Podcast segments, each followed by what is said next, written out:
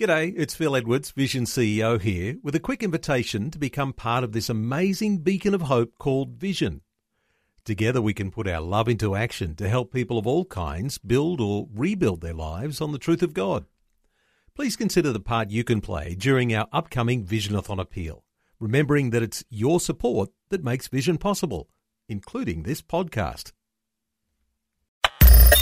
Audio on demand from Vision Christian Media. Want to win in life's challenges? To know the will of God and have more passion for Him? Practical help right now with Tak Bhana and Running with Fire.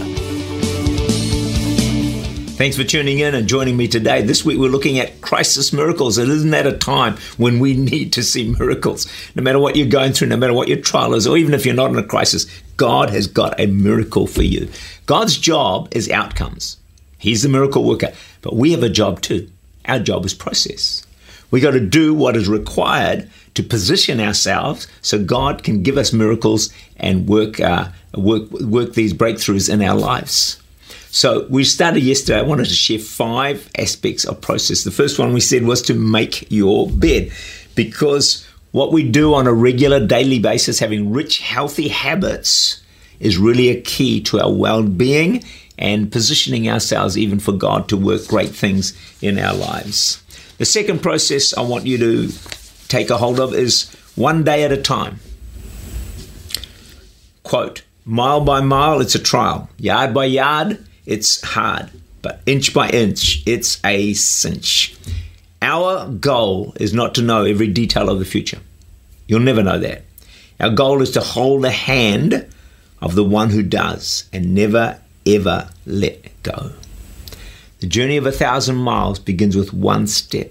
You can't take 10 or 20 or 30 steps, but you can take one step and you can take one day at a time. That will get you through any trial because you've got enough to get through today. The Bible says His mercies are new every morning.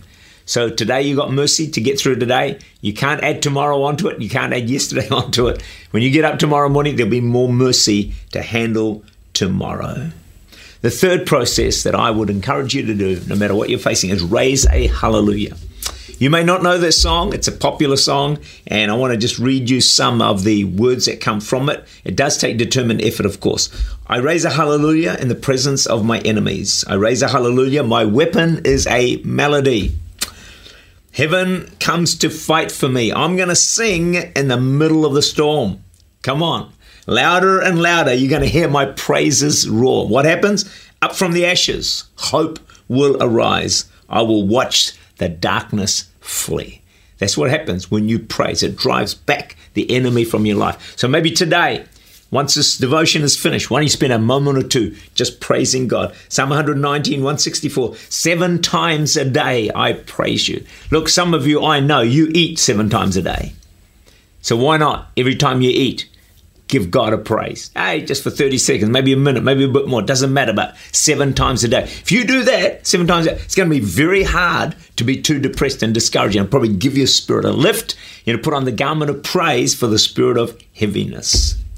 Number four, practice thankfulness. It's a mighty weapon of war. I believe we grossly underestimate the power of thankfulness. It drives back the enemy. It brings well-being into our into our soul. It's it's the internal health of the soul. Is one way to that is through thanksgiving. There was a quote I read: "If you want to turn your life around, try thankfulness. It will change you mightily." That's a good quote. Being thankful is one of the most powerful mood setting things you can do. It sets your mood. Sam Lefkowitz said this. You'll like this. When asked if my cup was half full or half empty, my only response was, I'm thankful I have a cup. Got it? Thankful you have a cup. The last thought I wanted to share with you is make some declarations and make them with faith. Faith comes by hearing.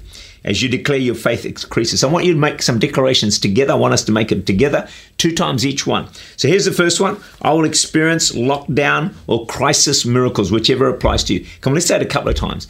I will experience crisis miracles. I will experience crisis miracles. Here's another one. I'm going to sing in the middle of the storm. I will watch the darkness flee. You ready? I'm going to sing in the middle of the storm. I will watch the darkness flee. One more time. I'm going to sing in the middle of the storm. I will watch the darkness flee. One more declaration. This lockdown, this crisis will work for my good. Let's say that a couple of times. This crisis will work for my good. This crisis will work for my good. My message today for you is expect crisis miracles, breakthroughs, healings. God is greater than any trial, any crisis, any struggle you may be facing today or ever will face. God cannot be shut down. Expect Him to work a miracle in your life. May God bless you. Tak Bhana is the Senior Pastor of Church Unlimited in Auckland, New Zealand. For more information, to make contact, or to listen again, look for Running with Fire at our website vision.org.au.